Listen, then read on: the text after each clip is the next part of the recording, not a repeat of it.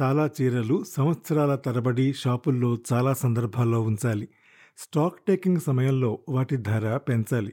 అంతా మాకు తెలిసిందే కదా అన్న కస్టమర్ల విషయమై రవితేజ అంచనా తప్పయింది. నిజానికి వారిలో చాలామంది స్త్రీలకి చీరల గురించి అసలేమీ తెలియదు. ఎప్పుడూ విమల్ చీరలు కట్టే వాళ్ళకే Vimal polyester చీరల్లో divine jewel silky hattrick Mona Lisa Shubhalakshmi లా పర్షియన్ ఇన్ని రకాలు కేవలం టిష్యూల్లోనే ఉన్నాయని ఇక క్రేప్ సంగతి తీసుకుంటే మళ్ళీ అందులో sweet memories royal palace crystal సిల్క్లు ఉన్నాయని ఇవి కాక మళ్ళీ జార్జెట్ షిఫాన్ ఉన్నాయని తెలియదు షాపుకెళ్ళి గార్డెన్ చీరలు చూపించండి అంటారు. చైనా సిల్కో గార్డెన్ టిష్యూనో చెప్పరు. అలాగే ఖటావులో అంబర్ మోరికా ఇంటిమేట్ చందేరి కంచెన్లలో ఏది కావాలో చెప్పలేరు.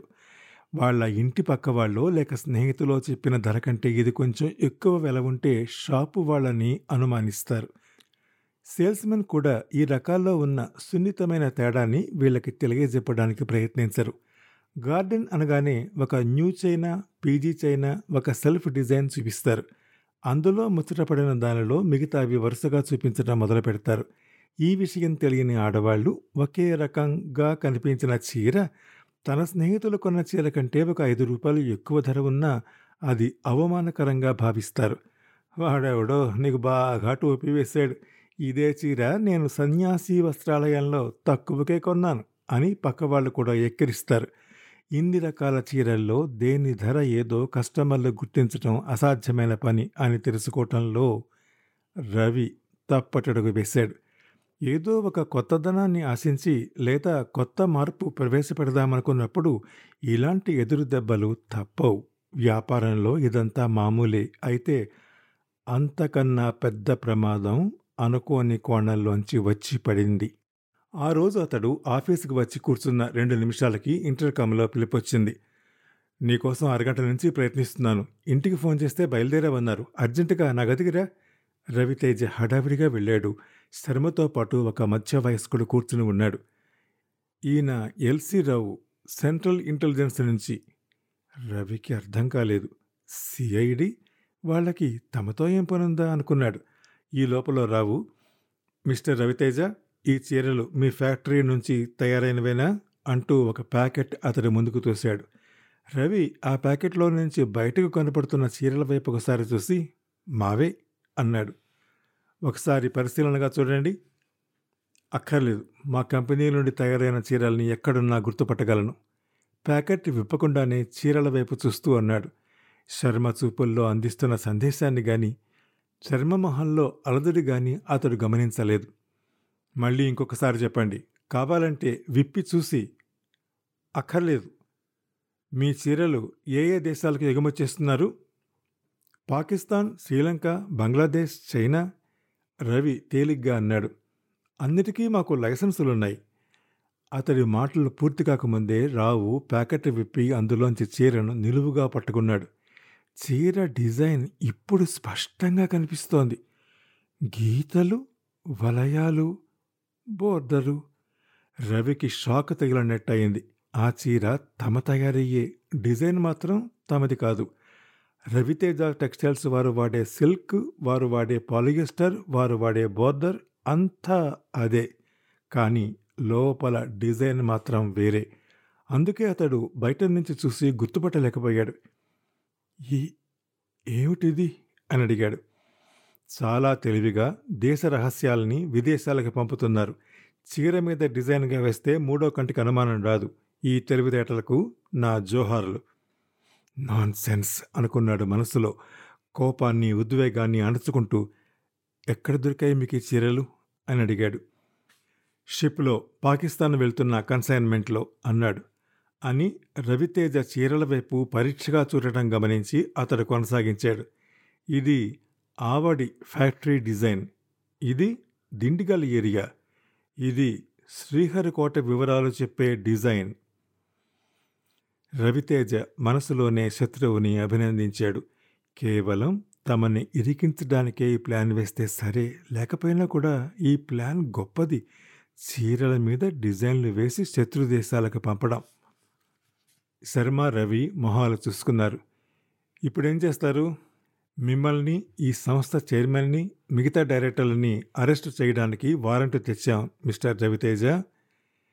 మేము మా లాయర్ని సంప్రదించవచ్చా? దేశ రక్షణకు సంబంధించిన విషయాల్లో లాయర్లు ఏమైనా చేస్తారని నేను అనుకోను. బెయిల్ ఆ విషయమైతే మీరు నిరభ్యంతరంగా మీ లాయర్లని సంప్రదించవచ్చు. ఈ చీరలు మావే కానీ డిజైన్లు మావి కావు. సాదా చీరలు కొనుక్కొని వాటి మీద ఈ డిజైన్లు ఎవరైనా వేయించి ఉండవచ్చు. అక్కడ పాకిస్తాన్కి ఈ కన్సైన్మెంట్ చేరుకోగానే వాళ్ళ ఏజెంట్లు వీటిని తీసుకునే ఏర్పాట్లు చేసుకుని ఉండొచ్చు. మీరు ఈ చీరల్ని రసాయనిక పరీక్షకిచ్చిన డిజైన్ ఇంక్ మేము వాడేది కాదని అర్థమవుతుంది.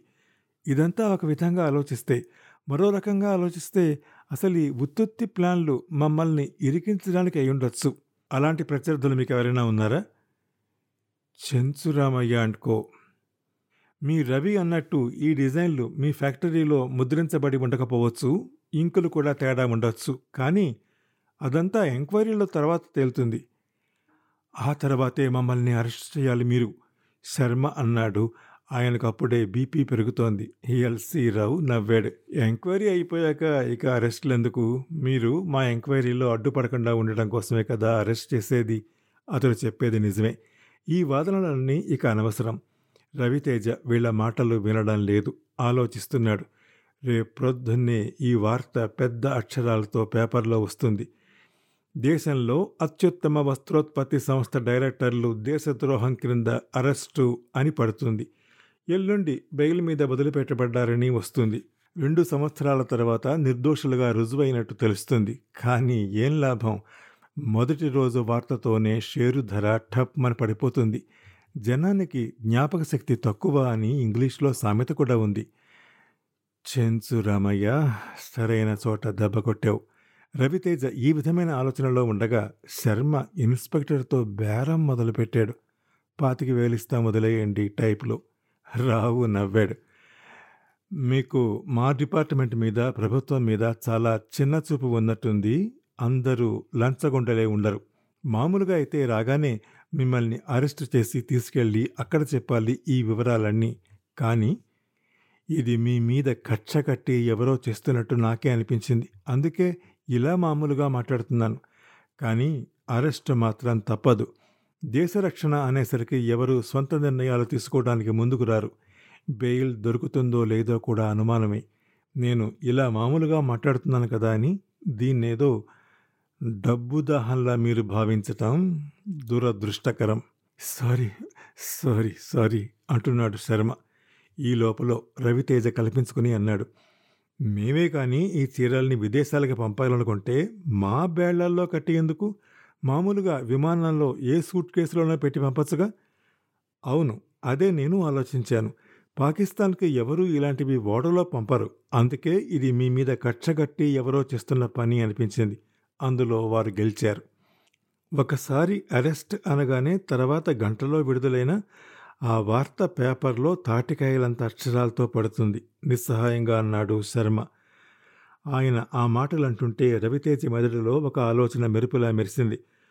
ఒక రకంగా మనం దీన్ని ఐ మీన్ ఈ ప్రభావాన్ని తగ్గించవచ్చు. ఎలా? ఈ ఇన్స్పెక్టర్ సాయం చేస్తే? ఎలా? ఈసారి రావు అడిగాడు. నిజంగా మీరు మమ్మల్ని నమ్మిన పక్షంలో మమ్మల్ని అరెస్ట్ చేయడానికి రేపు వస్తారు రేపు అరెస్ట్ చేస్తారు మమ్మల్ని. నాకు అర్థం కావడం లేదు. ఇంకో గంటలో మేము నలుగురం మా డైరెక్టర్ పదవికి రాజీనామా ఇచ్చేస్తాం. డైరెక్టర్ రవితేజని అరెస్టు చేస్తే ఉన్నంత సెన్సేషన్ మాజీ డైరెక్టర్ని చేస్తే ఉండదు. మిగతాది పేపర్ వాళ్ళతో మనం ఏర్పాటు చేసుకోవచ్చు. వార్త యొక్క సాంద్రత తగ్గించడం ద్వారా ఇన్స్పెక్టర్ అయోమయంగా చూశాడు. ఇదంతా బయటకు పొక్కితే తన ఉద్యోగానికే ప్రమాదం. కానీ ఇలాంటివి జరగకూడదు అనలేదు. అసలు ఇలాంటి వ్యవహారాలు ఇలా జరుగుతాయని చాలామందికి తెలియదు ఇక్కడ నేరం కాదు ముఖ్యం. వీళ్ళ ప్రతిష్ట వాళ్ళు పోగొట్టాలి అది పోగొట్టుకోకుండా ఉండటానికి వీళ్ళు ఎదురు పథకం వెయ్యాలి.